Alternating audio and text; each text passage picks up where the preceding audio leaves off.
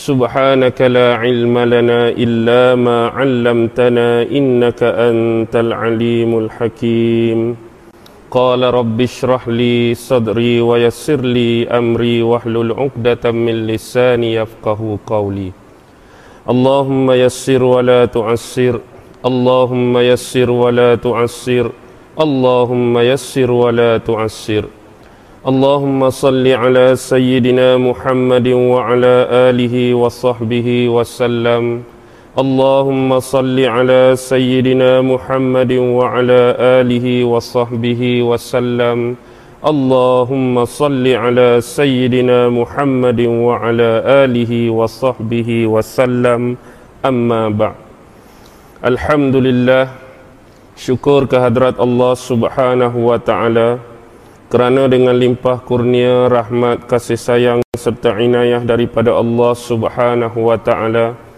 dapat sama-sama sekali lagi kita berhimpun di sini di rumah Allah untuk mengikuti siri-siri kuliah kita yang diadakan di mana-mana sekalipun dan alhamdulillah kita masih lagi berkesempatan berkuliah pada malam ini walaupun kita dah berada di penghujung bulan Syaban. Jadi sebagaimana yang telah ditetapkan dan telah dijanjikan, pada malam ini kita akan membaca sebuah kitab ataupun sebuah buku yang diberi nama Kisasul Anbiya iaitu sejarah 25 orang rasul yang telah diutuskan oleh Allah Subhanahu wa taala. Jadi buku yang berada di tangan saya atau mungkin sudah dibeli oleh beberapa orang ahli jemaah kita adalah hasil kerja tangan ataupun hasil buah tangan saudara seislam kita yang bernama Luqman Hakim.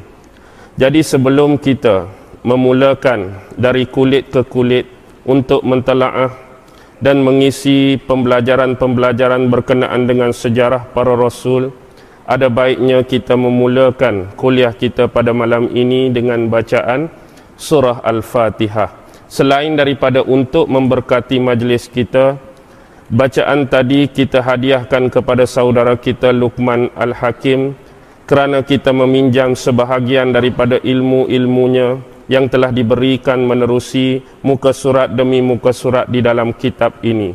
Di samping itu juga kita mendoakan agar beliau terus diberi kesihatan yang berpanjangan, umur yang berpanjangan dan seterusnya melibatkan diri secara terus dalam dunia penulisan serta hasil karya-karya yang bersifat islami seperti kitab yang berada di dalam tangan kita sekarang. Al-Fatihah. A'udzu billahi Bismillahirrahmanirrahim. Alhamdulillah Ar-Rahmanir Rahim Maliki yaumiddin. Iyyaka na'budu wa iyyaka nasta'in صراط الذين غير ولا الضالين آمين آمين يا رب Baik, pada malam ini saya tidak berkira-kira untuk memulakan kitab kita dengan nama Nabi yang pertama dalam daftar kandungan iaitu Nabi Adam alaihi salam sebagai memuliakan satu-satu majlis ilmu ataupun pembukaan pembacaan satu-satu kitab. Jadi kita mulakan mukaddimah sebagai perantaraan ilmu kita pada malam ini.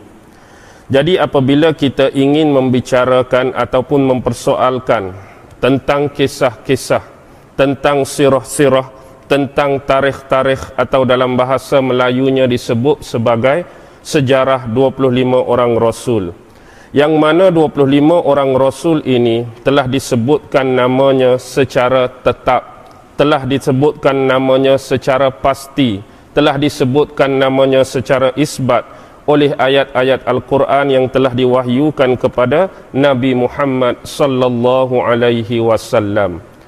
Jadi baki lagi apa yang kita terima daripada hadis-hadis apa yang kita terima daripada asar-asar dan apa yang kita terima daripada riwayat-riwayat yang sahih.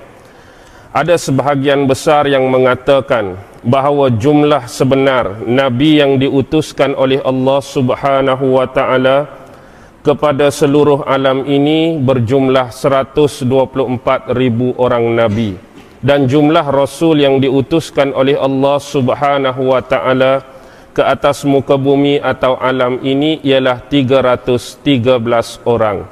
Dan setengah riwayat yang lemah menyebut jumlahnya ialah 315 orang. Kesepakatan ada pada jumlah Nabi 124 ribu dan ada khilaf pada jumlah rasul. Tetapi yang paling masyhur ialah jumlahnya 313 dan yang paling lemah ialah jumlahnya 315 orang rasul di kalangan 313 orang rasul tadi yang namanya memang jelas dan pasti disebutkan di dalam wahyu Allah berupa ayat-ayat Al-Quran yang diturunkan kepada Nabi Muhammad jumlahnya ialah yang tercatat dan terkandung di dalam buku ataupun kitab ini iaitu 25 orang Nabi lagi Rasul yang dinyatakan secara jelas menerusi firman Allah itu tadi.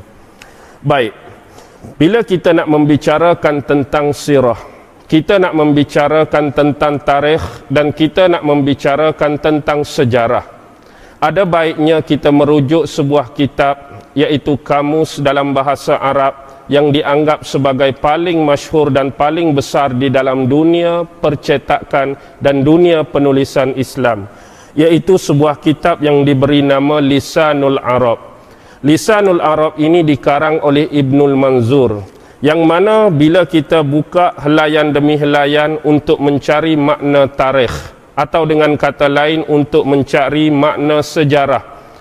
Maka yang paling ringkas dari sudut loghah yang diberikan oleh Ibnu Manzur di dalam kitabnya Lisanul Arab tadi ialah dari sudut bahasa tarikh atau sejarah bermakna ketentuan masa dari sudut bahasa ialah ketentuan masa.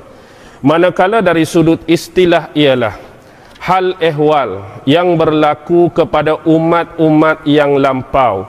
Hal ehwal yang berlaku kepada umat-umat yang terdahulu.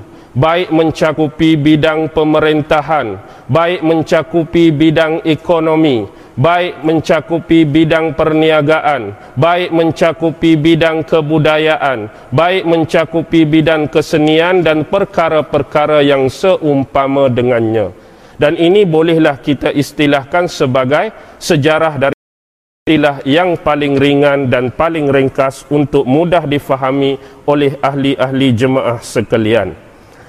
Baik, bila kita nak membicarakan tentang sejarah nabi-nabi dan kita nak membicarakan tentang sejarah rasul-rasul dan sebenarnya kenapa begitu penting keperluan bagi kita untuk mempelajari tarikh nabi, tarikh rasul-rasul kerana ini adalah base ini adalah proksi, ini adalah foundation ataupun dasar yang paling utama. Dari sudut mana dia menjadi dasar yang paling utama untuk mengekuhkan dan memperteguhkan rukun iman yang enam. Bila kita membicarakan tentang rukun iman yang enam, kita sering menyebutnya dan melafaznya yang pertama dengan beriman kepada Allah. Yang kedua beriman kepada malaikat. Yang ketiga beriman kepada kitab yang keempat beriman kepada para rasul yang kelima beriman kepada hari kiamat ataupun hari pembalasan dan yang terakhir dan keenam ialah beriman kepada qada dan qadar. Tetapi base dan foundation dia berada di mana? Berada di dalam kitab ini. Base dan foundation rukun iman dan tauhid ini berada pada beriman kepada nabi-nabi beriman kepada rasul-rasul. Baik kita hari ini sebahagian besar umat Islam mengenali Allah Subhanahu wa taala. Kita belajar tentang Allah dari sudut ketauhidan kepada Allah adalah datang menerusi ajaran-ajaran dan pembawaan daripada nabi-nabi dan rasul yang terdahulu. Mana mungkin dan tak bisa sama sekali kita mengenal akan Allah Subhanahu wa taala dengan cara jalan pemikiran kita sendiri tidak mungkin kita mengenal Allah Subhanahu wa taala tanpa panduan kitab-kitab dan wahyu yang diturunkan kepada nabi-nabi dan rasul. Begitu jugalah dengan malaikat. Tidak mungkin kita mengenal malaikat, tidak mungkin kita dapat mengklasifikasikan sepuluh jenis malaikat, sepuluh nama malaikat, bahkan pelbagai perkara yang bersangkutan dengan malaikat kecuali dengan wahyu-wahyu yang diterima daripada Rasulullah. Begitu jugalah dengan kitab-kitab yang pernah diturunkan oleh Allah kepada para rasul yang terdahulu, baik atas nama Injil kepada Isa, baik atas nama Taurat kepada Musa, baik atas nama Zabur kepada Nabi Daud, baik atas nama Al-Quran kepada Nabi Muhammad. Kita tidak akan mampu untuk mengenali kitab-kitab tersebut kita tidak akan mampu untuk memahami kitab-kitab tersebut kecuali dengan acuan yang telah dibina oleh Rasulullah kepada para sahabat yang bertali arus bersambungan sampai ilmunya kepada kita pada hari ini. Begitu jugalah hukum beriman dengan hari akhirat ataupun hari kiamat ataupun beriman dengan qada qadar. Semua ilmu ini adalah berpaksikan kepada acuan yang telah dibina oleh nabi-nabi dan rasul-rasul yang terdahulu. Jadi beriman kepada Nabi, beriman kepada Rasul ini adalah merupakan base ataupun dasar yang paling penting untuk kita mempelajarinya. Baik, di dalam Al-Quran telah didatangkan beberapa ayat berkenaan dengan tarikh-tarikh, berkenaan dengan kisah-kisah, berkenaan dengan sejarah-sejarah Nabi-Nabi dan Rasul yang telah diutuskan oleh Allah. Antara lainnya yang boleh kita dapati ialah di dalam surah Hud ayat yang ke-120 di mana Allah Subhanahu wa taala telah berfirman wa kullan naqussu 'alaika min amba'ir rusuli ma nusabbitu bihi fuadak wa ja'aka fi hadzal haqq wa mau'izatun wa zikra lil mu'minin. Hud ayat 120 wa kullan naqussu alaika dan telah datang riwayat-riwayat daripada Allah Subhanahu wa taala dalam bentuk berupa wahyu-wahyu yang telah diturunkan. Naqussu alaika yang telah kami ceritakan kepada kamu wahai Muhammad yang telah kami mengisahkan kepada kamu wahai Muhammad min amba'ir rusuli. Daripada cerita-cerita rasul yang terdahulu daripada kisah-kisah rasul yang terdahulu daripada sejarah-sejarah rasul yang terdahulu daripada tarikh-tarikh rasul yang terdahulu. Untuk tujuan apa diceritakan dan dikisahkan kisah nabi-nabi dan rasul terdahulu kepada Muhammad? Manusabbitu bihi fuadak. Semata-mata untuk memperkuatkan iman kamu. Semata-mata untuk memperteguhkan jiwa dan roh kamu wahai Muhammad. Waja'aka fi hazihil haqq dan sesungguhnya kami telah mendatangkan kepada kamu semua ini dalam bentuk riwayat dan wahyu tadi ialah dalam bentuk kebenaran semata-mata. Tidak ada di dalamnya penipuan tidak ada di dalamnya kepalsuan tidak ada di dalamnya pendustaan. Di samping kebenaran yang nyata dia adalah juga merupakan wa mau'izatun merupakan nasihat-nasihat yang berguna kepada kamu. Ilmu-ilmu dan informasi yang berguna kepada kamu disambung lagi dengan wa zikra lil mu'minin sebagai peringatan kepada orang-orang yang beriman kerana hanya orang-orang yang beriman sahajalah yang mampu mengambil manfaat hanya orang beriman sajalah yang mampu mengambil pengajaran hanya orang yang beriman sajalah yang mampu mengambil iktibar daripada kisah-kisah nabi daripada kisah-kisah rasul yang telah dibentangkan oleh Rasulullah sallallahu alaihi wasallam menerusi wahyu-wahyu daripada Allah yang terdapat di dalam nas-nas ataupun ayat-ayat Al-Quran. Ini jelas disebutkan dalam surah Hud ayat yang ke-120. Begitu juga kita akan dapati di Yusuf ayat yang ketiga. Nahnu nakussu alaika ahsanal qasasi bima awhayna ilaika hadzal Qur'an wa in kunta min qablihi laminal ghafilin. Nahnu nakussu alaika dan sesungguhnya kami telah mengisahkan kepada kamu. Kami telah menceritakan kepada kamu wahai Muhammad ahsanal qasasi sebaik-baik kisah kepada kamu. Bila ayat ini terdapat di dalam surah Yusuf bila ayat ini terkandung di dalam surah Yusuf otomatik tidak ada satu surah pun yang ditampalkan, didampingkan, ditempelkan dengan nama Nabi yang satu-satunya menceritakan keseluruhan surah tersebut dengan satu-satunya Rasul kecuali surah Yusuf. Cuba anda buka Al-Quran selepas kuliah ini atau sekiranya anda mempunyai masa. Banyak surah-surah yang dimulakan dengan nama-nama Nabi. Banyak surah-surah yang dimulakan dengan nama-nama Rasul. Ada surah yang dimulakan dengan surah Muhammad, ada yang dinamakan dengan surah Ibrahim, ada dinamakan dengan surah Nuh, ada dinamakan dengan surah Yunus, ada dinamakan dengan surah Hud.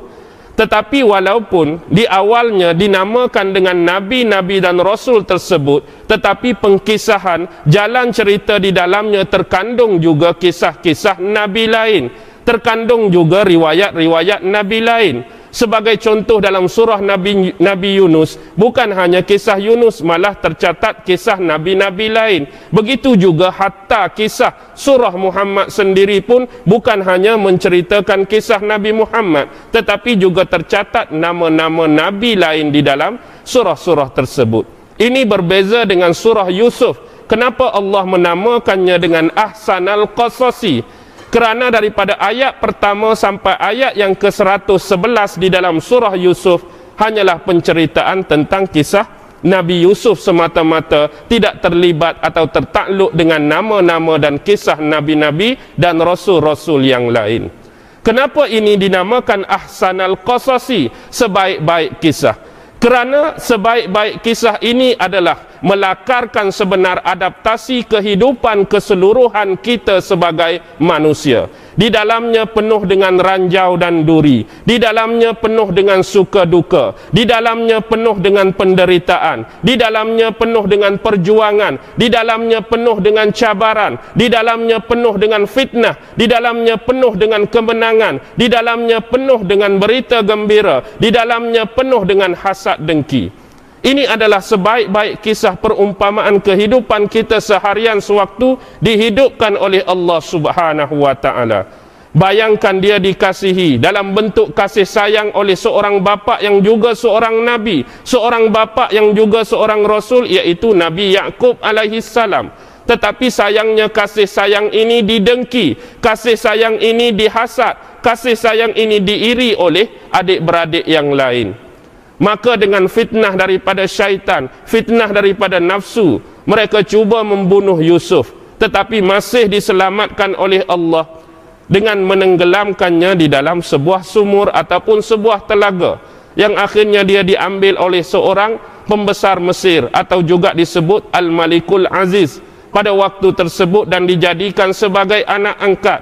Kemudian dengan fitnah wanita dengan fitnah perempuan yang bernama Zulaikha kemudian dia dipenjarakan atas dasar fitnah tersebut. Ini ujian yang paling berat buat Nabi Yusuf. Tetapi dalam keadaan tersebut Allah mengurniakan kepadanya ilmu-ilmu yang bersifat takwil mim takwil mimpi. Dan dia menakwilkan dua mimpi bersama dua sahabat yang ditempatkan di dalam penjara tersebut Lalu akhirnya dikisahkan dan diringkaskan dia dikeluarkan Kemudian dilantik sebagai wazir. Dan sekarang hari ini bolehlah dikatakan sebagai menteri keuangan Bagi kerajaan Mesir Kemudian dia membebaskan kembali adik-beradiknya daripada cengkaman belenggu kesusahan, cengkaman belenggu kegelisahan dan akhirnya Allah mengembirakannya dengan mengembalikan penglihatan bapanya Nabi Yakub dan akhirnya mereka hidup rukun dan aman damai. Kemudian berkahwin pula dengan wanita yang pernah memfitnahnya dahulu iaitu Zulaikha. Ini adalah memang ahsanal qasasi, sebaik-baik cerita yang boleh diadaptasi, sebaik-baik cerita yang boleh dijadikan pengajaran dalam keseluruhan kehidupan kita. Yang mana inilah yang disebutkan oleh Allah ahsanal qasasi tadi bima auhayna ilaika hazal Quran. Sebagaimana kami telah mewahyukan kepada kamu menerusi Quran ini. Wa in kunta min qablihi laminal ghafilin dan sesungguhnya kamu wahai Muhammad sebelum ini adalah dalam keadaan yang tidak mengerti dan tidak mengetahui apa-apa. Di sini Allah menggunakan kalimah laminal ghafilin. Al-ghafil dalam bahasa Arab bermaksud lalai. Ghafil dalam bahasa Arab bermaksud cuai. tetapi penterjemahan Al-Quran dimaksudkan dengan tidak mengetahui, tidak mengerti apa-apa. Sebenarnya apa yang tidak diketahui oleh Nabi Muhammad, sebenarnya apa yang tidak diketahui oleh Nabi Muhammad. Yang tidak diketahui ialah cerita-cerita nabi-nabi, cerita-cerita rasul yang terdahulu. Bila nabi tak tahu kisah nabi dahulu, bila Muhammad tak tahu kisah rasul terdahulu, maka dibentangkanlah oleh Allah Subhanahu wa taala menerusi perantaraan Jibril, menerusi nas-nas ayat-ayat Al-Quran, menerusi nas firman-firman Allah. Cuba kita bandingkan dengan satu kisah. Mungkin kita boleh mengatakan bahawa ilmu Allah memang meliputi segala sesuatu dan pada hari ini sebelumnya dan akan datang pun sememangnya kita ditundukkan dengan keagungan Allah kita ditundukkan dengan kebesaran Allah kita ditundukkan dengan kemuliaan Allah kita ditundukkan dengan hukum-hukum dan syariat Allah Bagaimana kita ditundukkan dengan memberikan hidayah menerusi kisah nabi-nabi tadi dengan diberikan cahaya menerusi kisah rasul-rasul tadi. Bahkan kita ambil kesimpulan beberapa perkara. Pernah suatu ketika Siti Maryam selepas melahirkan anaknya Nabi dan Rasul Isa alaihi salam, beliau begitu berasa lapar, beliau begitu berasa dahaga. Lalu diwahyukan oleh Allah Subhanahu wa taala agar menggoncangkan pokok pokok apa? pokok tamar. Lalu gugurlah beberapa buah tamar. Seketika kemudian datanglah muncullah aliran anak sungai. Yang sebelum ini aliran anak sungai itu tidak terdapat pun di sisi beliau. Aliran anak sungai ini tidak terdapat pun di samping beliau. Ini adalah contoh mukjizat yang ditunjukkan oleh Allah kepada Maryam. Baki lagi bila kita tengok inilah dianggap sebagai akibat sebab Inilah doa-doa kita menyebut ya musabbibal as asbab. Sebab akibat itu datang dari Allah. Yang pertama ialah arahan Allah. Yang pertama ialah perintah Allah. Yang pertama ialah wahyu Allah. Wahai Maryam, goncanglah pokok tadi. Penyebab yang kedua adalah hasil usaha Maryam sendiri mengangkat tangan dan menggoncang. Lalu berjayalah dia menghindarkan diri menafikan sifat lapar dan menafikan sifat dahaga dengan memakan kurma dan meminum air daripada anak sungai tadi. Begitu jugalah gambaran-gambaran yang Allah berikan menerusi kisah Nabi Musa.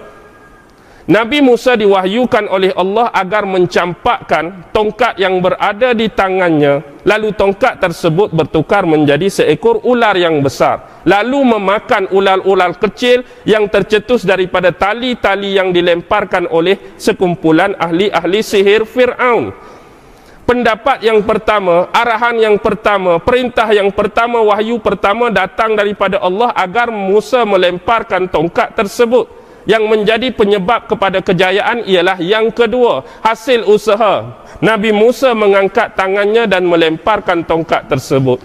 Akhirnya tewaslah. Tali-tali yang menjadi ular-ular kecil akhirnya dimakan oleh ular-ular Nabi Nabi Musa selepas itu dengan lekas selepas itu dengan cepat selepas itu dengan pantas sekumpulan ahli sihir ini segera beriman kepada Nabi Nabi Musa alaihi salam Tidakkah kita nampak ada satu benda yang tersirat di sini?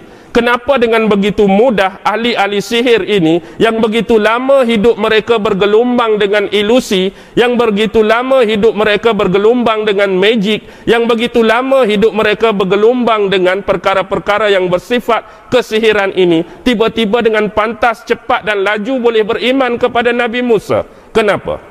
Kerana jelas apa yang dilihatnya bukanlah magic, yang dilihatnya bukanlah ilusi yang dilihatnya bukanlah sihir.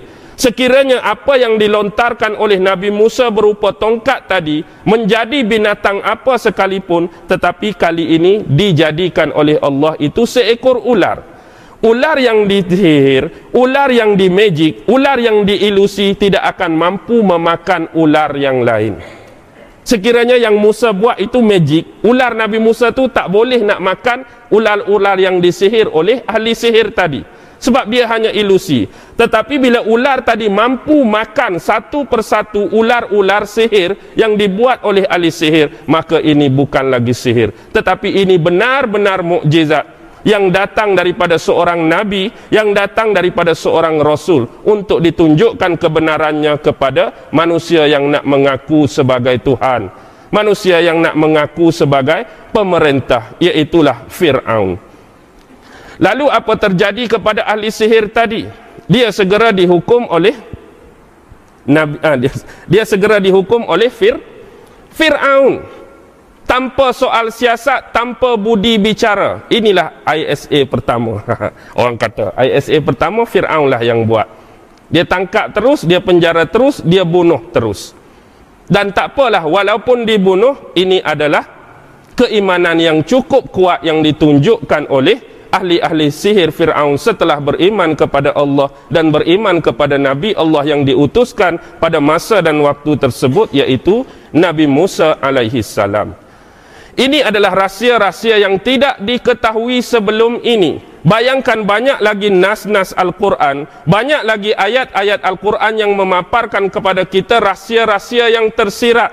Bagaimana rahsia Nabi Ibrahim dengan keimanannya menentang Namruz. Bagaimana rahsia Nabi Sulaiman dengan pemerintahan-pemerintahannya mampu menundukkan manusia, mampu menundukkan angin, mampu menundukkan jin. Bagaimana rahsia Zulkarnain? Bagaimana rahsia Nabi Musa dengan Nabi Khidir? Bagaimana rahsia Ashabul Kahfi? Bagaimana rahsia Nabi Daud? Dengan melaksanakan hukuman-hukuman Allah secara bijaksana. Bagaimana kisah Nabi Sulaiman dengan putri ataupun Ratu Balkis? Sekiranya ini kalau anda bayangkan tidak didedahkan oleh Allah di dalam Nas Al-Quran Tidak dibuka rahsia oleh Allah di dalam Al-Quran sementelah pada zaman tersebut tidak seorang pun mengetahui rahsia ini walaupun mereka hidup sekali dengan zaman Maryam. Seorang pun tak tahu apa yang terjadi kepada Nabi Musa dan tukang sihir. Seorang pun tak tahu apa yang terjadi kepada Nabi Ibrahim dengan Namruz. Seorang pun tak tahu apa yang berlaku segala rahsia-rahsia tentang kes-kes yang saya sebutkan tadi. Tetapi Allah telah buka kepada kita umat Nabi Muhammad. Inilah salah satu contoh keberuntungan paling besar kita menjadi salah seorang umat Nabi Muhammad. Sebab rahsia ini Allah buka terus. Hanya selama 23 tahun Quran diturunkan di Mekah 13 tahun dan 10 tahun di Madinah rahsia ini sudah dibongkar secara keseluruhan.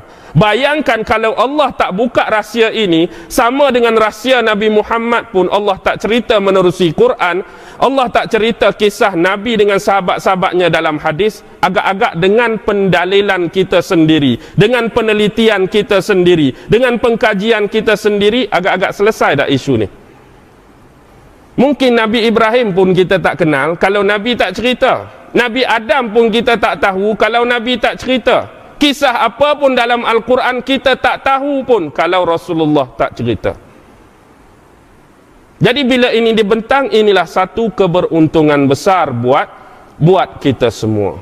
Jadi baki lagi apa yang telah Allah bentangkan bukan suruh dibaca. Bukan sekadar suruh ditatap bukan sekadar dia menjadi teks-teks literature. Dia bukan sekadar teks untuk dibaca teks untuk dibahas tetapi dalam bentuk yang lebih luas dia perlu menjadi kontekstual. Dia perlu diberi pengkajian dia perlu diberi perincian. Hasilnya ulama-ulama Islam yang ramai sejak zaman dahulu kala menerusi pelbagai dinasti dengan usaha-usaha mereka untuk mengeluar dan mencungkilkan kembali ilmu-ilmu hikmah-hikmah informasi-informasi yang berguna untuk semua kisah nabi-nabi dan rasul. Sebab itulah Al-Quran datang dia hanya meringkaskan. Al-Quran tidak mementingkan nama. Al-Quran tidak mementingkan tempat. Al-Quran tidak mementingkan tarikh-tarikh tetapi yang penting bagi Al-Quran ialah menceritakan Nabi tersebut. Al-Quran menceritakan kaum tersebut. Apa yang menyebabkan kaum tersebut kufur kepada Allah. Apa yang menyebabkan kaum tersebut menentang Allah. Apa yang menyebabkan kaum tersebut mendurhaka kepada Allah. Baki lagi bagaimana metod-metod. Bagaimana manhaj-manhaj dakwah yang dibawa oleh Nabi dan Rasul tersebut untuk melunaskan semua pendurhakaan tadi untuk menyelesaikan semua pengingkaran kaum-kaum tadi. Hasilnya di sinilah kita dapati hari ini bagaimana nak menyeru kepada orang lain. Bagaimana kita sebagai da'i nak berdakwah kepada orang lain. Bagaimana nak mengajar kepada orang lain menerusi metod-metod manhaj dan disediakan oleh nabi-nabi. Kalau kita tengok orang yang berzina, kita tengok orang yang homoseksual, bagaimana cara nak nasihat, bagaimana cara nak selesai, bagaimana cara nak settle, ikut cara Nabi Lut. Sebab Lut banyak dikisahkan dengan provinsi seperti ini. Bagaimana nak kisahkan orang yang mengaku sebagai Tuhan, orang yang takabur, orang yang sombong. Lihat kisah Nabi Musa dengan Fir'aun, lihat kisah Ibrahim dengan Namrus. Dan bermacam lagi bentuk-bentuk dakwah. Bagaimana seorang Nabi yang merajuk daripada umat dia, akhirnya dihukum oleh Allah dimasukkan ke dalam mulut ikan nun seperti Nabi Nabi Yunus hanya kerana merajuk. Dakwah-dakwah orang tak mau ikut. Dakwah-dakwah orang tak mau dengar merajuk pergi ke laut terjun. Tiba-tiba dihukum oleh Allah dengan dengan dimasukkan ke dalam ikan nun beberapa perkit, beberapa ketika dan masyhur. Doa Nabi Nun sewaktu di dalam perut ataupun mulut ikan nun iaitu la ilaha illa anta subhanaka inni kuntu minaz zalimin jadi itulah lafaz-lafaz yang sentiasa bermain di bibir Nabi Yunus. Jadi kita nak cari manhaj dakwah mana sekalipun, metod dakwah mana sekalipun, ikutlah apa yang telah digariskan oleh Nabi-Nabi dengan fi'il-fi'il, dengan perangai-perangai, dengan perlakuan umat-umatnya. Baki lagi sebagai contoh. Kita datang pada awalnya dengan Nabi Adam alaihi salam. Nabi Adam AS datang dalam Al-Quran. 25 kali Allah sebut nama Nabi Adam. Kita cek daripada surah pertama sampai surah 114 surah An-Nas Allah menyebut 25 kali nama Nabi Adam.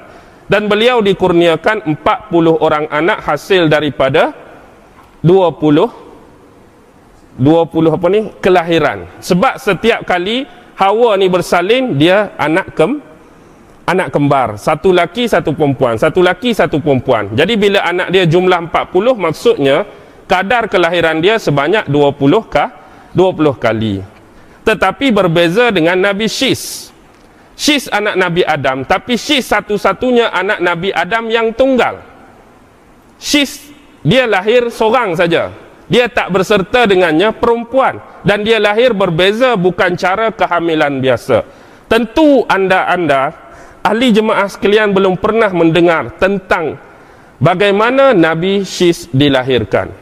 Sebenarnya dalam konteks ini ada riwayat yang menyebut di dalam sebuah kitab iaitu karangan Imam Abdahak, seorang pemimpin ataupun imam yang terkenal daripada kalangan tabi'in. Di dalam kitab beliau, menerusi kitab beliau yang bernama Bad'ul Khalqis Samawati Wal Ard, Beliau mendatangkan riwayat ini. Suatu ketika terjadi perkelahian kecil, pertengkaran mulut di antara Nabi Adam dengan Hawa. Apa yang menjadi penyebab pertengkaran dan perkelahian kecil ini? Sebab dalam konteks perbincangan mereka, masing-masing berkeras, masing-masing bertegas, persoalan timbul sebenarnya setiap anak yang dilahirkan ini kekuatan dia ada pada seorang suami atau kekuatan dia ada pada seorang isteri. Jadi seorang-seorang perempuan mengandung dan seorang perempuan melahirkan ni nak keluar jadi seorang-seorang anak ni kekuatan tu sebenar punca daripada suami ke ataupun kekuatan sebenar dia punca daripada isteri. Adam pun kata dia lah dari sebab orang lelaki. Hawa pun kata perempuan lah dari bab orang perempuan. Lalu diwahyukan oleh Allah Subhanahu wa taala menerusi riwayat tersebut. Allah memerintahkan kepada Adam dan Allah memerintahkan kepada Hawa agar mengeluarkan mani masing-masing bukan melalui jalan bersama mengeluarkan mani masing-masing bukan melalui jalan persetubuhan maksudnya Adam buat keluar mani dia sendiri Hawa pun buat keluar mani dia sendiri bila dah mengeluarkan mani tersebut lalu diletakkan dalam sebuah bekas diletakkan dalam sebuah uncang Adam keluarkan mani dia letak dalam satu bekas satu uncang. Hawa pun keluar mani dia letak dalam satu bekas letak dalam satu uncang. Lalu diletakkan di sebuah tempat yang dikhaskan dan ditentukan. Akhirnya Allah memberikan wahyu menjelang saja matahari nak terbenam akan keluar seorang budak, akan keluar seorang bayi daripada mana-mana uncang tunggu dan lihat. Jadi bila tunggu punya tunggu sampai waktu yang ditentukan dan ditetapkan tiba-tiba bergerak uncang yang dimiliki oleh Nabi Adam alaihissalam. Sekonyong-konyongnya keluarlah seorang budak kecil, bayi kecil. Jadi bayi tersebut keluar daripada kantung dan uncang Nabi Adam. Lalu anak lelaki tadilah diberi nama Shis bin Adam alaihissalam.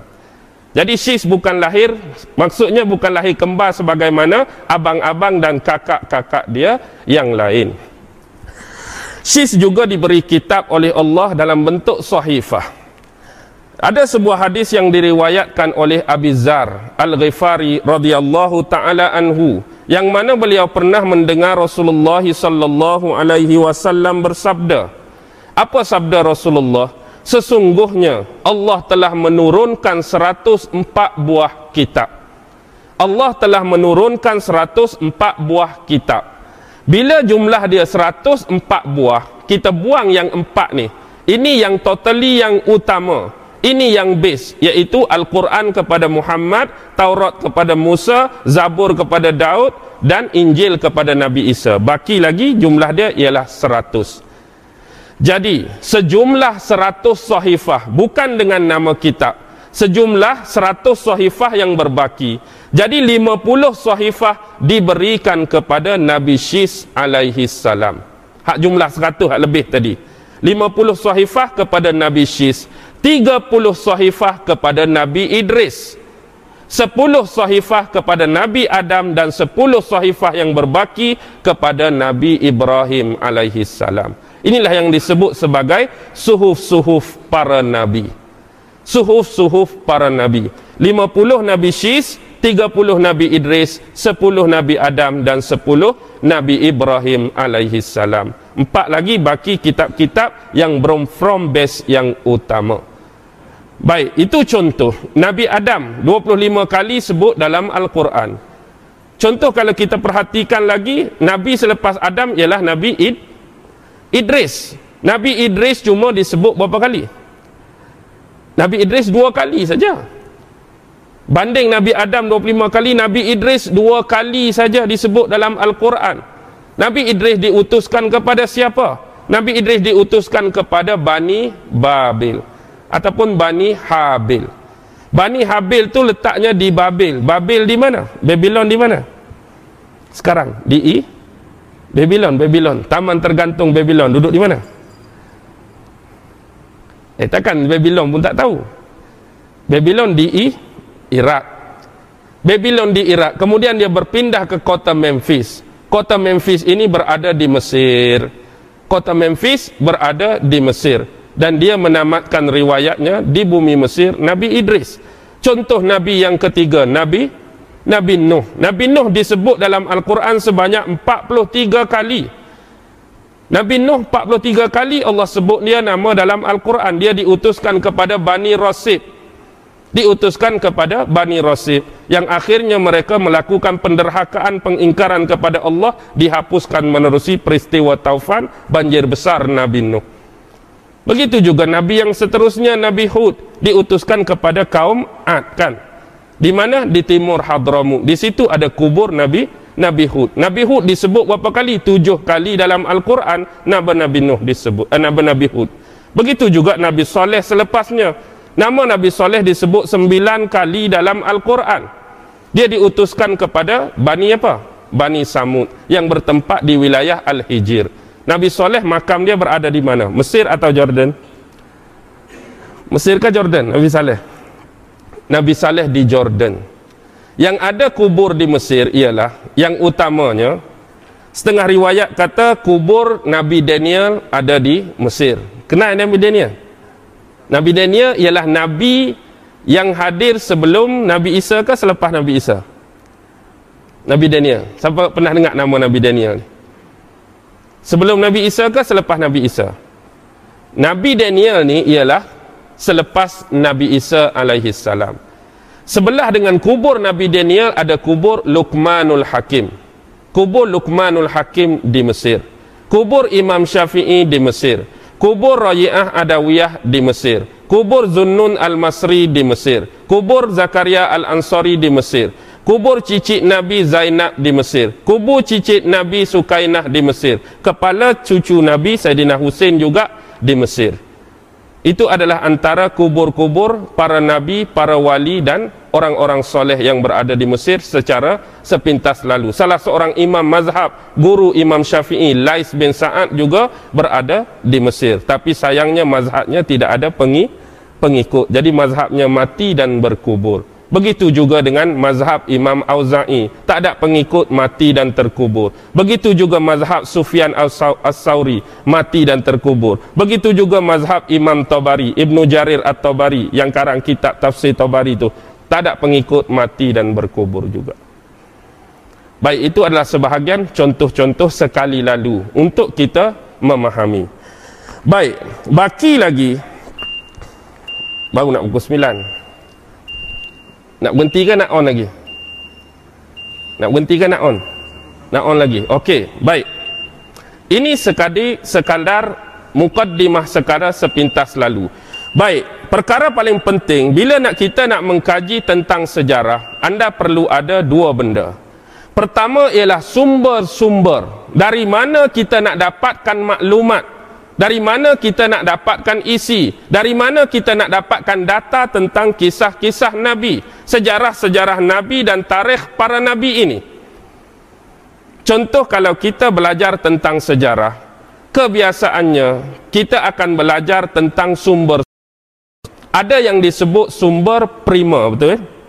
Ada yang disebut sumber sekunder. Ada yang disebut sumber terier. Faham tak saya sebut ni? Kita belajar dah ni sejarah tingkatan tiga, sejarah tingkatan satu, lepas paleolitik, mesolitik, neolitik, zaman gansa, zaman logam tu, kita belajar dah yang ni. Sumber, sekunder, sumber premier, sumber terrier. Baik. Sekarang, selain daripada nama ini, nak bagi faham apa dia ustaz premier pula dah, apa dia ustaz sekunder pula dah. Kadang-kadang tersebut skuter pun ada tak? Baik. Yang pertama ialah sumber yang benar-benar tercatat sumber yang benar-benar tertulis. Ini adalah satu sumber. Hak benar-benar tercatat, hak benar-benar tertulis. Sumber dari sudut ini baik berupa kitab-kitab yang pernah diutuskan kepada nabi-nabi dan rasul. Baik suhuf-suhuf yang kita sebutkan tadi baik kitab-kitab ilmu pengetahuan zaman-zaman lampau, baik kitab-kitab pendidikan, baik buku-buku undang-undang, baik buku pendaftaran tertentu, baik buku-buku kebudayaan, baik buku-buku kesenian dan apa jua catatan dalam bentuk kertas, apa jua catatan dalam bentuk kulit kayu, apa jua catatan dalam bentuk di tulang-tulang, apa jua manuskrip-manuskrip yang tercatat dalam bentuk tulisan yang pasti tulisan itu dapat dapat dibaca dan difahami serta diterjemahkan. Secara mudah, inilah sumber catatan yang paling penting yang tertulis dan tercatat. Yang kedua, disebut sebagai sumber dalam bentuk lisan. Inilah disebut sebagai sumber salasilah ataupun keturunan. Yang mana lisan ini diperturunkan dari satu generasi kepada satu generasi. Daripada seorang bapa kepada seorang anak. Daripada seorang datuk kepada seorang cucu. Daripada cucu kepada cicit-cicit kepada ciak terus menerus. Secara warisan dijaga salasilah dijaga keturunan ini. Ini kadang-kadang termasuk dalam bentuk riwayat-riwayat ini kadang-kadang termasuk dalam bentuk cerita-cerita ini kadang-kadang termasuk dalam sejarah-sejarah ini kadang-kadang termasuk seolah-olah kita ambil perkara mudah dalam bentuk Melayu Nusantara kita Kadang-kadang mereka mewariskan kepada anak-anak dalam bentuk pantun. Mereka mewariskan kepada anak-anak dalam bentuk syair, dalam bentuk sajak, dalam bentuk gurindam, dalam pelbagai cara sekalipun. Sebenarnya bila kita memperhatikan apa yang terkandung manfaat dan ilmu di dalam benda-benda tadi, sebenarnya ada makna, ada ibrah, ada pengajaran bagi mereka yang mahu berfikir. Walaupun kadang-kadang mungkin, oh pantun saja, tapi bila cek betul-betul, eh ada faedah dia. Kadang-kadang syair saja bila baca baik-baik syair tadi ada faedah dia. Kadang-kadang gurindam saja bila baca gurindam ada faedah dia. Ini bentuk yang kedua. Bentuk yang ketiga dipanggil sebagai sumber artefak. Sumber arkeologi. Mungkin yang dinisbahkan kepada sumber ini ialah tinggalan-tinggalan lama. Mungkin bangunan-bangunan lama, masjid-masjid lama, tokong-tokong lama, benteng-benteng lama, kota-kota lama. Dari sudut tembikar mungkin, dari sudut alat yang menggunakan untuk memancing mungkin, dari sudut alat nak memburu mungkin, dari sudut alat nak memasak mungkin, dari sudut apa yang tercatat di gua-gua mungkin, dari sudut lukisan, dari sudut arca, dari sudut ukiran, dari sudut kesenian itu adalah disebut arkeologi dan artefak. Jadi yang pertama sebagai sumber sekunder. Yang pertama sebagai sumber sekunder ataupun sumber premier. Yang sekunder itu yang paling bawah nombor tiga tadi. Yang memang dah jelas dah. Tinggalan-tinggalan lama ini. Dan begitu juga dengan buku-buku yang tercatat, buku-buku yang tertulis tadi. Manakala yang disebut sebagai sumber sekunder ialah lepas premier tadi, Sekunder ini bila kita dapat tu kita teliti bila kita dapat kita cari dalil bila kita dapat kita cari hujah bila kita dapat kita terjemah. Sebagai contoh sumber sekunder ialah yang didapati daripada huruf-huruf hieroglifik yang terdapat pada dinding-dinding piramid. Orang yang tak belajar huruf-huruf hieroglifik memang tak boleh baca. Kod-kod ini ada makna-makna dia jadi bila kita orang zaman sekarang dapat dari sudut sumber arkeologi ini, maka kita belajar nak mengenal kod-kod ini. Lalu diterjemahkan, lalu dibicarakan, lalu didetailkan, lalu didalilkan. Inilah yang disebut sumber sekunder. Pendalilan kepada benda tadi. Baki lagi disebut sumber terrier. Yang ni ialah penyusunan sejarah tetapi sebenarnya masih boleh dipertikaikan kita ambil sejarah tu kita ambil sejarah ni kita tambung-tambung kita kampung-kampung kita pergukan dia buat buku sejarah. Tapi dalam konteks sumber terrier ini dia masih boleh dipertikaikan. Contoh sejarah negara kita sejarah Malaysia. Tak semestinya semua sejarah yang kita terima semua sejarah yang kita belajar itu ada betul betulnya. Masih ada kesilapan-kesilapan masih ada kelemahan-kelemahan masih ada kekurangan-kekurangan Ramai lagi orang yang boleh tik dia. Ramai lagi orang yang boleh komplain dia. Ramai lagi orang yang boleh komen dia. Sekiranya kita mampu mendatangkan dalil yang lebih kuat, hujah yang lebih hebat daripada sumber yang ada sedia kala. Dan ini anda dapati di dalam mana sumber-sumber sejarah dunia pun banyak sejarah telah diseleweng, diselewengkan. Sejarah-sejarah yang dicatat oleh umat Islam, sejarah-sejarah yang dicatat oleh ulama Islam, sejarah-sejarah yang dicatat oleh cendekiawan Islam, kebiasaannya akan dihiddenkan, disembunyikan, dilupuskan, dihilangkan. Tetapi yang diangkat ialah karya-karya daripada tokoh-tokoh sejarah daripada barat, tokoh-tokoh sejarah daripada kafir, semata-mata untuk menyelewengkan fakta-fakta, data-data dan sejarah sebenar berkenaan dengan sesuatu perkara. Bila kita dah faham ini, apa alat yang boleh membantu untuk menguatkan sejarah? Benda-benda tadi kita dah ada, premier dah ada, sekunda dah ada, terrier dah ada. Baik yang bertulis ada, artifak arkeologi pun kita dah ada. Lepas tu pula kita ada yang dianggap sebagai yang kedua tadi salah silah dan keturunan sekarang. Bila kita dah ada benda ni apa alat yang boleh membantu ketiga-tiga sumber tadi? Yang ini anda perlu belajar satu lagi benda. Inilah yang dinamakan sekarang sebagai ilmu geografi. Oi ustaz nak belajar sirah nabi pun kena belajar geografi juga ke? Ilmu geografi ni ilmu tentang pola pemetaan satu-satu tempat, pola pemetaan satu-satu kawasan, pola pemetaan satu-satu wilayah, pola pemetaan satu-satu daerah. Kalau anda tak belajar geografi, bagaimana anda nak menentukan dan mengetahui Nabi Adam turun di mana? Nabi Adam mangkat di mana? Di manakah Al-Hijir yang diceritakan Al-Quran berkenaan dengan Nabi Saleh dan kaum dia? Di manakah Ahqaf yang diceritakan Al-Quran Nabi Hud dengan kaum dia Ad? Siapakah dia Ashabul Aikah Nabi Syu'ib? Siapakah Ashabul Ras? Jadi kita perlukan satu lagi benda untuk memetakan pola tempat kedudukan dan hasilnya kebiasaan pola kedudukan 25 nabi yang diceritakan sejarah banyak berlegar di kawasan jazirah Arab Arabiah di kawasan tanah Arab Pernah tak dengar ada 25 nabi ni lahir di Amerika? Tak ada, tak. Dia kawasan-kawasan tu saja. Maksud kawasan tu ialah Jazirah Arabiah, bumi Syam ataupun bumi Iraq ataupun bumi Yaman. Tu je kawasan-kawasan dia melebar. Jadi benda yang disebut sebagai geografi sekarang dahulu dipecahkan kepada tiga bahagian. Pertama disebut ilmu takhtitul ard. Yang kedua disebut ilmu tabaqatul ard. Dan yang ketiga disebut ilmu takwimul buldan. Takhtitul ard, tabaqatul ard, takwimul buldan. Okey. Pertama, takhtitul ard ilmu batas-batas bumi ataupun ilmu bumi. Inilah sekarang kita sebut geografi. Baik. Sebelum kita pergi lebih jauh, sebenarnya dalam sejarah siapa pemula yang mengkaryakan dan mengeluarkan ilmu geografi? Pemetaan geografi siapa yang dulu buat? Orang Islam ke orang yang bukan Islam?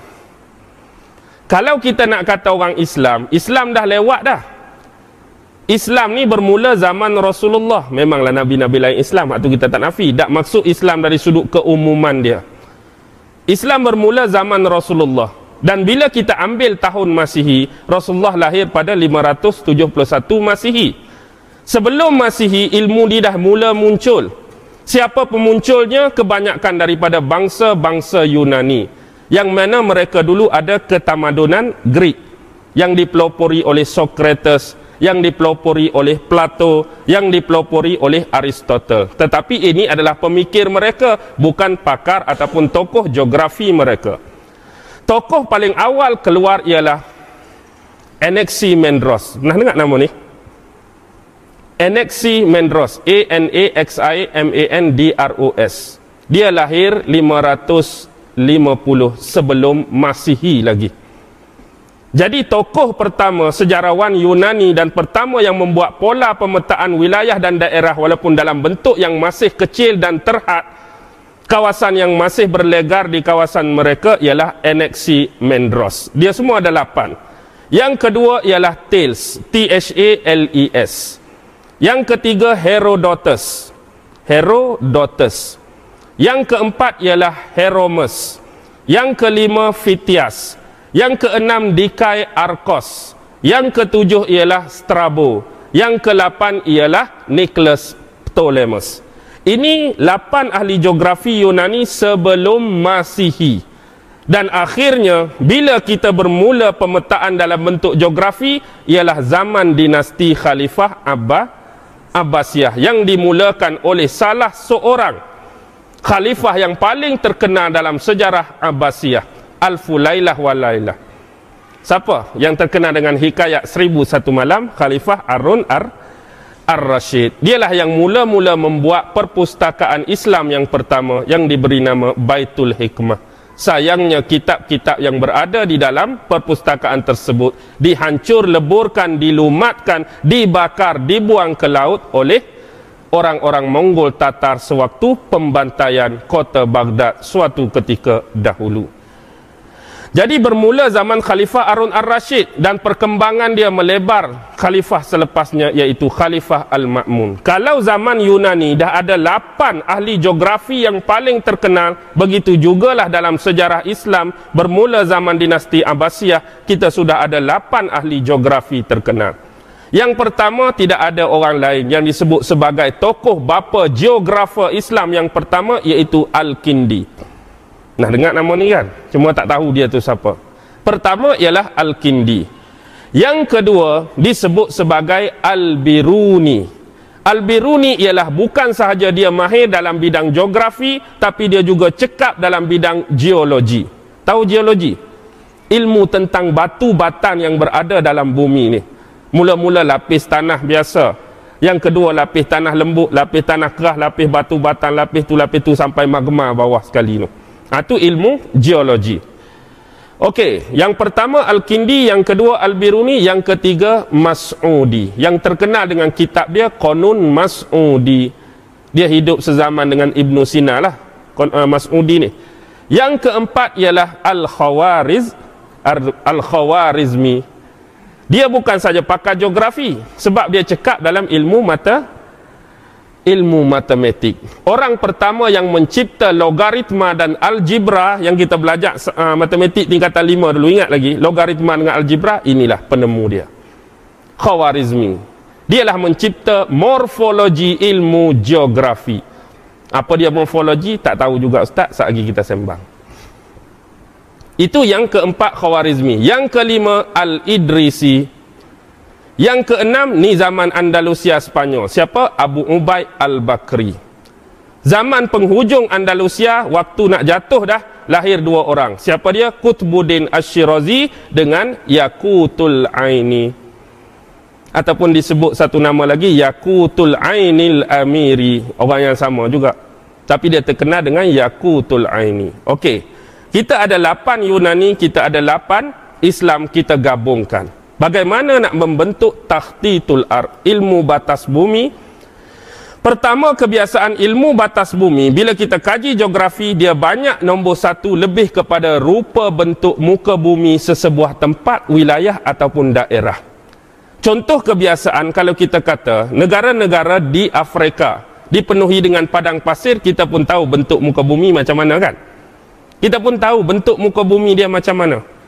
Kalau di Amerika bentuk muka bumi macam mana? Kalau di Eropah bentuk muka bumi macam mana? Kalau di Australia bentuk muka bumi macam mana? Itu yang pertama. Dan kajian ini bila masuk ke zaman moden nombor dua, dia jatuh satu-satu negara itu pemimpin dia berteraskan apa corak pemerintahan. Contoh, adakah pemimpin dia seorang raja? Adakah pemimpin dia seorang sultan? ataupun pemimpin dia seorang yang menjawab jawatan presiden. Amerika presiden. Indonesia presiden. Singapura presiden. Brunei sultan. Kita pun sultan. Raja-raja. Lepas tu bila uh, ulang hak, hak tukar-tukar ni, rolling-rolling ni jadi yang di pertuan yang di pertuan agung. Banyak raja-raja di Eropah banyak lagi. Raja Denmark ada, Raja Belgium ada, Raja England, Ratu England ada.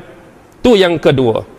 Yang ketiga ialah agama rasmi, agama asas satu-satu negara. Kalau kita Islam, Indonesia Islam, Singapura agama rasmi dia Kristian, Amerika Kristian, hak tu Yahudi, hak ni Kristian, hak tu Buddha macam-macam etis pun ada, ideologi pun ada, hak tak ada agama. Ideologi kami komunis, ideologi kami sekular, ideologi kami liberal. Itu yang ketiga. Yang keempat ialah currency mereka, mata wang mereka. Kalau kita nama ringgit. Kalau Filipina peso. Lepas tu kalau Thailand baht. Kalau Amerika dolar. Kalau Eropah euro ha begitulah. Lepas itu yang ke berapa? Yang ketiga, yang keempat bahasa yang digunakan. Kalau orang Arab bahasa Arab, kita barafol mungkin apa tu? Statue of Liberty ha tu hak asah. Kalau Malaysia Kalau Malaysia apa yang boleh dikenang? Satu Malaysia tu ajalah dak. Kalau pi Sabah Gunung Kinabalu, Sarawak burung kenyalan. Contoh anda pilih sendirilah. Apa satu tempat tu anda boleh ingat itulah dia. Itu yang disebut takhtitul ar. Baik, yang kedua tabaqatul ar ilmu isi bumi. Oh, nak tahu isi bumi? Ada tiga pecahan dia. Pertama ialah ilmu isi bumi yang melibatkan iklim dan cuaca satu-satu tempat. Kadang-kadang ada iklim yang sejuk beku. Contoh di Antartika, sejuk beku. Iceland, sejuk beku. Ada contoh panas kering negara-negara bersifat negara-negara Arab, negara Afrika, panas kering. Ada yang monsun tropika, ada yang khatulistiwa dan bermacam-macam monsun-monsun yang lain. Jadi kita tahu dah Malaysia kita khatulistiwa. Kalau Eropah jenis ada empat musim. Bunga, luruh, panas, sejuk. Begitu juga dengan negara-negara Eropah di timur dan sebagainya. Itu tentang cuaca. Yang kedua tentang tabaqatul ar ialah ilmu yang bersangkut paut dengan satu-satu lokasi lautan yang mendampingi negara-negara yang berhampiran. Ada berapa jenis laut? Ada laut hitam, ada laut merah, ada laut Kaspia, ada lautan Atlantik, ada lautan Pasifik, ada laut Mediterranean, ada laut Hindi, ada laut Cina Selatan, ada laut Jepun. Jadi bila sebut laut Jepun, maksudnya hak duduk dekat dengan situ Jepun lah. Laut Hindi tu mungkin ada Pakistan, mungkin ada Bangladesh, mungkin ada India. Kalau sebut laut merah, ada negara Mesir, ada negara Yaman, ada Arab Saudi, ada Oman, ada UAE. Kalau disebut laut Mediterranean ah duk mana laut Mediterranean ni ah tak tahu pula laut Cina Selatan kita lah geng-geng Filipina geng-geng Indonesia geng-geng Thailand okey faham yang ketiga ialah ni bila disebut ilmu isi bumi kita kena tahu sesebuah negara itu sumber penghasilan dia kebanyakan yang paling utama merujuk kepada apa biasa negara Arab merujuk kepada sumber petro petroleum Contoh kalau negara di kawasan Rusia tu Kazakhstan banyak minyak.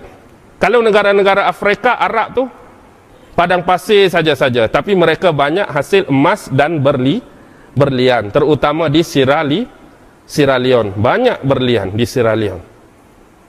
Okey, tu sebagai contoh nak merujuk. Kalau Ghana terkenal dengan ko koko, ha, macam-macam tu lah. Macam kita belajar belajar geografi tu. Okey, last kali takwimul buldan ilmu perbatasan antara negara, sempadan-sempadan negara. Di sinilah yang membentuk apa yang disebut sebagai benua. Benua ada berapa? Lima saja. Hak lebih awal ditemui benua Asia, benua uh, benua Asia, benua Eropah, benua Afri, Afrika. Benua Amerika abad ke-15 baru jumpa. Benua Australia abad ke-17 baru jumpa. Jadi kita lah ni ada lima benua.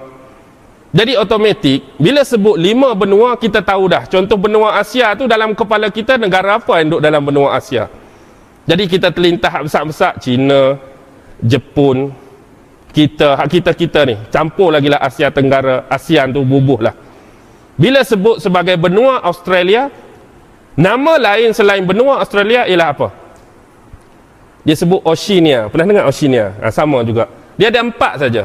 Australia, New Zealand, Papua New Guinea, Kepulauan Solomon. Tu saja Oceania. Baki lagi kalau Amerika, dia ada Amerika Utara, ada Amerika Selatan.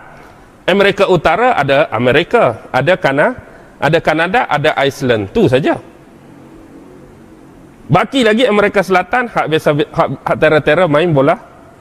Bola sepak itulah.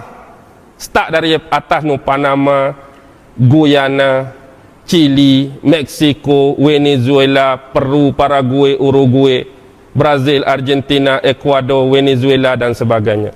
Kebanyakan yang menang-menang Ratu Cantik pun kawasan inilah tak? Hak selalu menang Ratu Cantik mana? Venezuela lah. Venezuela lah selalu menang Ratu Cantik. Wah, sejarah Nabi pun ada Ratu Cantik juga. Tak apalah. Nak bagi pengetahuan. Jadi itu contoh. Di Eropah ada Eropah Barat, ada Eropah Timur. Eropah Barat juga terror bola sepak ni.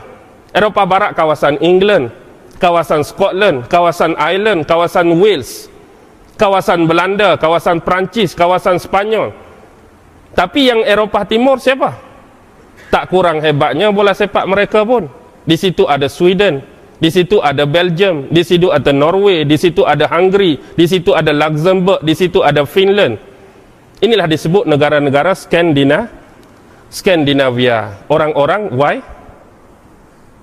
orang-orang Viking tahu tak ahli-ahli pelayaran yang terkenal dulu negara Skandinavia satu lagi di celah-celah Amerika tu ada satu lagi Amerika Utara Amerika Teng Amerika Amerika Latin tu ada tengah tu kalau nak masuk Piala Dunia dia masuk dalam kumpulan CONCACAF ada Mexico ada Guatemala ada Honduras nak dengar nak nama-nama ni? Ada El Salvador, ha tu geng-geng dia lah tu. Tapi yang selalu dapat Amerika dengan Mexico je lah. Ada lawan hak cerai-cerai saja. Sama macam Australia. Lawan New Zealand, lawan Papua New Guinea, lawan Kepulauan Solomon. Memang dapat kat dia lah. Okey. Faham tu? Okey. Sekarang saya ada satu pertanyaan. Anda ni lama dah belajar sejarah. Anda lama dah belajar geografi. Jumlah negara dalam dunia kita ni ada berapa? Jumlah negara ni, ramai orang tak terfikir, tak perasan. Berapa ada jumlah negara dalam dalam dunia kita? Ada berapa? Jumlah negara yang ada sekarang ialah 196 buah negara. Dan negara kita bola sepak nombor 185 sekarang. 196 negara kita nombor 185. Dulu kita se se sehebat Korea Selatan, tak sehebat Kuwait, sehebat Arab Saudi. Lah ni dengan Laos pun kalah, Timor Leste pun CPCP. Okey. Baik. Bila kita ada 196 buah negara, tetapi ada kebanyakan negara dia tak mengiktiraf satu negara ni. Kalau negara ni tak diiktiraf dia jadi 195 agak-agak negara mana yang kebanyakan negara lain tak iktiraf dia sebagai negara yang merdeka dan berdaulat dia duduk atas kita atas Thailand, atas Laos, atas Kemboja negara mana? negara yang kebanyakan negara-negara lain terutama Amerika yang tak iktiraf dia ialah negara Taiwan kerana China menganggap Taiwan ini masih dalam provinsi dalam wilayah China yang mana cuba mengasingkan dan keluar daripada China tetapi mana-mana negara yang nak menjalinkan hubungan diplomatik dengan China dia tidak boleh sama sekali ada hubungan formal dengan tai Taiwan negara mana-mana nak jalinkan hubungan diplomatik dengan China mesti memutuskan hubungan formal dengan Taiwan tetapi dalam keadaan begitu pun lebih 100 buah negara yang menjalankan hubungan diplomatik dalam bentuk unofficial, belakang-belakang lah. Jadi dari 196 buah negara yang ber, yang bercantum dalam PBB cuma 192.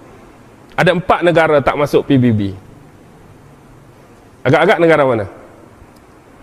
Mula-mula saya ingat Mongolia. Mongolia ni presiden dia pun kita tak kenal. Tapi Mongolia masuk. Empat negara yang tak masuk ialah pertama Vatican City. Vatican City. Yang kedua Kosovo. Yang ketiga Swiss, bukan Switzerland ni, Swiss. Ada negara Swiss, S W I S S. Satu lagi Montenegro Montenegro, Vatican City, Kosovo, Swiss dan Montenegro. Tetapi sekarang dah tinggal 192 dah jadi 194. Tinggal dua saja. Sebab Swiss masuk PBB 2002 dan Montenegro masuk PBB 2006. Okey. Faham tak? Apa negara yang paling latest baru muncul? Negara mana yang paling baru muncul? Timor Leste lama dah. Apa yang kita dengar? Negara yang paling terbaru muncul iaitu Sudan Selatan. Dulu dia di bawah Sudan, tapi sebab ada berlaku pertempuran pemberontakan, dia mengasingkan diri. Sekarang dunia mengiktiraf ada negara baru di bawah selatan tu disebut Sudan Selatan. Yang mereka ada deklarasi kemerdekaan pada bulan Julai 2011. Sebelum tu Kosovo pegang iaitu Februari 2008 dia keluar daripada Serbia. Sebelum itu Montenegro juga keluar daripada Serbia pada bulan Jun 2006 jadi dalam banyak-banyak negara hak keluar tu ialah paling satu didominasi oleh Ru Rusia. Empat belah, empat belah buah negara empat belah buah blok keluar daripada dia. Zaman era perang dingin dulu. Hak banyaknya tan-tan-tan tu Kazakhstan pun dia Tajikistan pun dia Kazakhstan pun dia gohek, uh, semua sekali tengok balik filem Tiga Abdul tu hak bapak mertua baca tu ha itulah. 14 buah negara yang termasuk dalam Rusia. Kedua didominasi oleh negara Yugos Yugoslavia. Kosovo pun dia Chechnya pun dia Chechen pun dia Montenegro pun dia ada tujuh wilayah blok yang keluar daripada Yugoslavia. Sekarang anda faham dah geografi Okey, bukan niat saya nak bawa geografi, tapi secara nak pintas lalu, nak tarik balik ilmu-ilmu yang terpendam sejak sekian lama. Tetapi sebenarnya ini ada kepentingan bila kita mula nak menceritakan tentang sejarah nabi-nabi. Ini ada kepentingan bila nak menceritakan sejarah rasul-rasul. Bahkan kalau orang kata, kalau anda tak belajar geografi dan sejarah, oh aku pergi bercuti dalam hutan tropika di Iceland. Kita pun, oh hebat. Macam mana hutan tropika di Iceland? Padahal Iceland tu bersalji. Tapi kita kena tipu bodoh-bodoh lah. Hebat hutan tropika di Iceland. Ataupun kita kata, oh hebat. Masa aku melawat benua Afrika itu, meletup dua buah gunung berapi. Bila negara berpadang pasir, berbatu keras, ada gunung berapi tak? Tak akan ada sama sekali. Maksudnya anda ditipu buta-buta kalau anda tak belajar sejarah. Kalau anda tak belajar geografi. Ilmu pemetaan ini sebagai contoh tanah Arab, tempat bumi Nabi-Nabi dan Rasul ini meliputi berapa? Dalam kitab sejarah disebut bumi-bumi yang dihinap, bumi-bumi yang dihuni, bumi-bumi yang pernah didiami oleh Nabi-Nabi dan Rasul dalam persekitaran sejuta seratus ribu batu persegi. Jazirah Arab yang dihuni oleh Nabi-Nabi dan Rasul ini jumlah kawasan dia dalam bentuk batu sejuta seratus ribu batu persegi. Kalau dalam bentuk kilo, tiga juta seratus lima puluh enam ribu lima ratus lima puluh lapan kilometer persegi. 3 juta 156,558 km persegi. Dalam bentuk farsah 126,000 farsah. Batu saya tahu ustaz. Kilo saya tahu farsah saya tak tahu. Satu farsah 8 kilometer. Satu farsah 8 kilometer. 126,000 farsah sama dengan sejuta seratus ribu batu tiga juta seratus lima puluh enam ribu lima ratus lima puluh lapan kilometer. Ini adalah kawasan daerah wilayah yang pernah menjadi tempat kediaman tempat dihuninya nabi-nabi terdahulu. Nabi Adam dikatakan diturun di mana? Setengah riwayat kata India setengah riwayat kata Sri Sri Lanka. Dia mati di mana India pun dakwa ada kubur panjang di sana pun dakwa ada kubur panjang. Tak tahu wallahu alam di mana kubur Nabi Adam yang sebenar. Kalau Nabi Idris asalnya duduk di Babil di kota Babylon di Iraq kemudian berpindah ke kota Memphis di Mesir dia pun meninggal di Mesir. Setengah orang kata Osiris Osiris tu hak zaman Firaun Osiris Osiris tu dah Nabi Nabi Idris dah setengah riwayat. Syekh Jauhar At-Tantawi mengatakan demikian Nabi Nuh alaihi salam juga dari bumi Iraq. Nabi Ibrahim juga bumi Iraq. Berpindah ke atas naik ke Syria ikut peta sekarang. Lepas Syria dia pergi ke Lubnan, lepas ke Lubnan dia pergi ke dia pergi ke Palestin, lepas ke Palestin masuk ke Mesir. Jadilah hak hak Maharaja Hexos nak rampah isteri dia tu masuk balik ke masuk balik ke Palestin, kemudian pi tinggal Hajar ke Arab Saudi, masuk balik ke Palestin. Kemudian pi balik nak bina Kak Kaabah semula. Ha, tempat-tempat Nabi Ibrahim. Kalau kawasan Nabi Hud ialah di, di Yaman, di Ahqaf tu di Yaman, di Hadramut Timur sekarang. Kalau Nabi Saleh itu Hijir. Al-Hijir itu berada di Jordan. Nabi Shu'ib pun di Jordan. Nabi Zulkifli Nabi Zulkifli di Syria. Nabi Ayub di Syria, Nabi Ilyas di Lubnan, Nabi Ilyasak di Lubnan, ikut peta dulu, gambarkan dengan peta sekarang.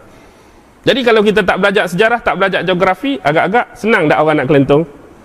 Senang tak orang nak out anda? Bukan orang nak out pun, bukan orang nak kelentung, tapi kita jadi kelam, kita jadi keliru, kita jadi serabut. Bila kita dah buat pola pemetaan asas dan kita nak gabung dengan tempat Nabi-Nabi dan bagaimana sejarah bermula persekitaran yang kita sebutkan dalam bentuk tadi, kita akan mula faham. Kenapa kawasan ini saja yang menjadi tumpuan dakwah para Nabi dan para Rasul? Baki lagi yang 124 ribu itu melebar di mana? Di mana-mana. Jadi sumber mana yang paling penting last kali kita nak ambil untuk dijadikan bahan rujukan? Nombor satu tak boleh lari, iaitu Quran. Quran. Nombor dua pun tak boleh lari hadis nah, Nabi. Nombor tiga asar-asar. Nombor empat riwayat-riwayat sahabat. Mungkin kepada Nabi ada yang mursal, mungkin kepada sahabat ada yang bersifat maukuf. Baki lagi kalau saya nak mengemaskan, saya nak guna Taurat, saya nak guna Injil, sekiranya ada keperluan saya akan guna. Sebab kebanyakan Nabi-Nabi yang 124 ribu memang tak ada dalam Quran. Quran. Nama mereka ada dalam Taurat, nama mereka ada dalam Injil. Nama selain 25, Nabi yang ada dalam Quran cuma beberapa orang. Contoh Nabi U, Nabi yang kena mati 100 tahun dengan keldai dia tu. Nabi apa? Kalau Kristian dia anggap Nabi Isa anak Tuhan. Kalau Yahudi Nabi ni anak Tuhan. Siapa? Nabi U Uzair. Nabi Uzair diceritakan dalam Al-Quran. Nabi Khidir dengan Nabi Musa diceritakan dalam Al-Quran. Nabi Yusha bin Nun bin Afraqsim bin Yusuf alaihi salam, Nabi Yusha cucu Nabi Yus, cicit Nabi Yusuf tu hak jadi teman bawa ikan Nabi Musa nak pergi cari Nabi Khidir juga seorang nabi. Dalam ayat Al-Quran anda bertemu kalimah wa qaumu tubba'in. Kaum tubba' tubba' juga seorang nabi. Itu adalah beberapa nabi yang disebut selain 25 rasul. Tetapi bila anda buka Injil, macam-macam nabi ada. Daniel ada dalam Injil, Habakuk ada dalam Injil, Hajai ada dalam Injil, Baruch ada dalam Injil, Nabi Nahum ada dalam Injil, Nabi Malachi ada dalam Injil, Nabi Yeshua ada dalam Injil. Macam-macam Nabi yang tersenarai daripada hak 124 ribu. Mungkin mereka ini adalah Rasul-Rasul di kalangan 313. Wallahu alam. Tapi apapun, bila kita padukan Taurat, bila kita padukan Injil dan bila kita padukan Al-Quran. Dalam Al-Quran, dalam Al-Quran, sebut kitab Taurat bergabung dengan kitab Injil tujuh kali. Saya sebut awal-awal lagi perkataan Taurat gabung dengan perkataan Injil At-Taurat awal Injil ada tujuh kali dalam Quran. Allah sebut. Kalau Taurat gabung dengan Al-Quran ada sekali. Taurat dengan Injil tujuh kali. Taurat gabung dengan Al-Quran sekali. Taurat gabung dengan Injil gabung dengan kalimah Al-Hikmah dua kali. Tadi Taurat dengan Injil tujuh kali. Taurat Injil saja. Taurat Quran sekali. Taurat Injil gabung Hikmah dua kali Taurat datang seorang-seorang dia tak gabung dengan Quran, tak gabung dengan Injil tujuh kali. Injil datang seorang-seorang dia tak gabung dengan Taurat, tak gabung dengan Quran tiga kali. Tiga kali. Ingat tak ni? Ingat je, senang je. Tujuh, satu, dua. Tujuh, tiga. Okey. Boleh tak? Tak lepas pada ni sekiranya ada keperluan kita perlu checking kitab Taurat. Untuk apa kadang-kadang perlu. Memang Quran tak pentingkan nama. Quran tak pentingkan apa dia? Tak pentingkan tempat. Quran tak pentingkan masa. Dia nak kisah Nabi bentuk dakwah pengajaran. Tu saja. Baki lagi kita nak libatkan nama mungkin kita nak libatkan tempat mungkin kita nak libatkan masa mungkin. Just sebagai tambahan ilmu just sebagai informasi just sebagai maklumat terbaru. Sebab nama tempat dan nama ni dia bukan berkait dengan aqi, akidah pun. Sekadar nak tambah saja. Maksudnya oh ustaz mengajak dah aku tahu. Kalau tidak kita tak tahu tu saja. Boleh tak kalau saya nak tambah? Nanti dalam penceritaan kita nanti. Ke ada yang nak lawan ke ada yang tak bersetuju tak sebagai informasi tambahan saja ni. Bukan nak menguatkan Al-Quran. Kita nak tambah saja. Macam mana? Hiling kepala ke angguk? Ha, angguk. Tak apa. Kita belajar. Taurat juga kita Allah. Injil juga kita Allah. Walaupun kita tahu dia telah diselewengkan. Tetapi secara logikal dan rasional kita berfikir. Agak-agak perlu tak dia nak seleweng nama Nabi? Perlu tak nak seleweng nama tempat? Perlu tak nak seleweng masa? Apa yang banyak diseleweng ialah syariat dan hukum-hukum agama. Hak ni pun mereka jaga sebenarnya. Sebab ini adalah keturunan nabi-nabi mereka. Ini adalah tempat-tempat nabi mereka. Ini adalah masa-masa nabi mereka. Mereka juga jaga sama macam keturunan dan salah silah kita. Tetapi yang banyak diselewengkan bukan tempat nama dan waktu tetapi syariat-syariat dan dan tauhid kepada Allah sama seperti kes Rasulullah pernah menghukum rejam dua orang Yahudi yang berzina pada masa Rasulullah memerintah. Hadis ini diriwayatkan oleh Ibnu Umar. Ada satu kes Yahudi dengan Yahudi, perempuan Yahudi, laki Yahudi berzina. Lalu Rasulullah nak merejam mereka dengan dengan batu. Tetapi mereka mengatakan mana ada hukuman rejam di dalam kitab kami Taurat. Yang ada di dalam hukuman kitab Taurat ialah jil, iaitu sebab kamu berbohong. Cuba buka Taurat kamu pasti ada isu dan permasalahan rejam bagi dua orang lelaki dan perempuan yang sudah berkahwin berzina. Bila buka-buka, oh betul, benarlah kamu wahai Rasulullah, ada hukuman rejam. Untuk orang yang berzina, muhsan lelaki ataupun perempuan yang sudah berkahwin. Lalu Rasulullah menjalankan hukuman tersebut ke atas mereka berdasarkan kitab, bukan Quran, tapi Taurat mereka sendiri. Ini adalah perluasan ilmu. Baki lagi, boleh rehat dah. Saya pun habis suara dah. Jadi kita akan mula betul-betul pendaftaran awal atas nama Nabi Adam bermula bulan Ogos lepas raya insya-Allah ha. Boleh. Takkan bulan Ramadan nak cerita nak. Nak cerita kuliah Nabi Adam tak? Tak apa, bulan 8 insya-Allah kita akan mula kisah Nabi Adam. Baki lagi wabillahi taufik wal hidayah. والسلام عليكم ورحمة الله وبركاته أعوذ بالله من الشيطان الرجيم بسم الله الرحمن الرحيم اللهم إنك تعلم أن هذه القلوب قد اجتمعت على محبتك والتقت على طاعتك وتوحدت على دعوتك وتعاهدت على نصرة شريعتك فوسك اللهم رابطتها وأدم ودها واهدها سبلها واملأها بنورك الذي لا يخبو واشرح صدورها بفيض الإيمان بك وجميل التوكل عليك وأحيها بمعرفتك وأمتها على الشهادة في سبيلك. إنك نعم المولى ونعم النصير. وصلى الله على سيدنا محمد وعلى آله وصحبه وسلم. والحمد لله رب العالمين. الله أكبر.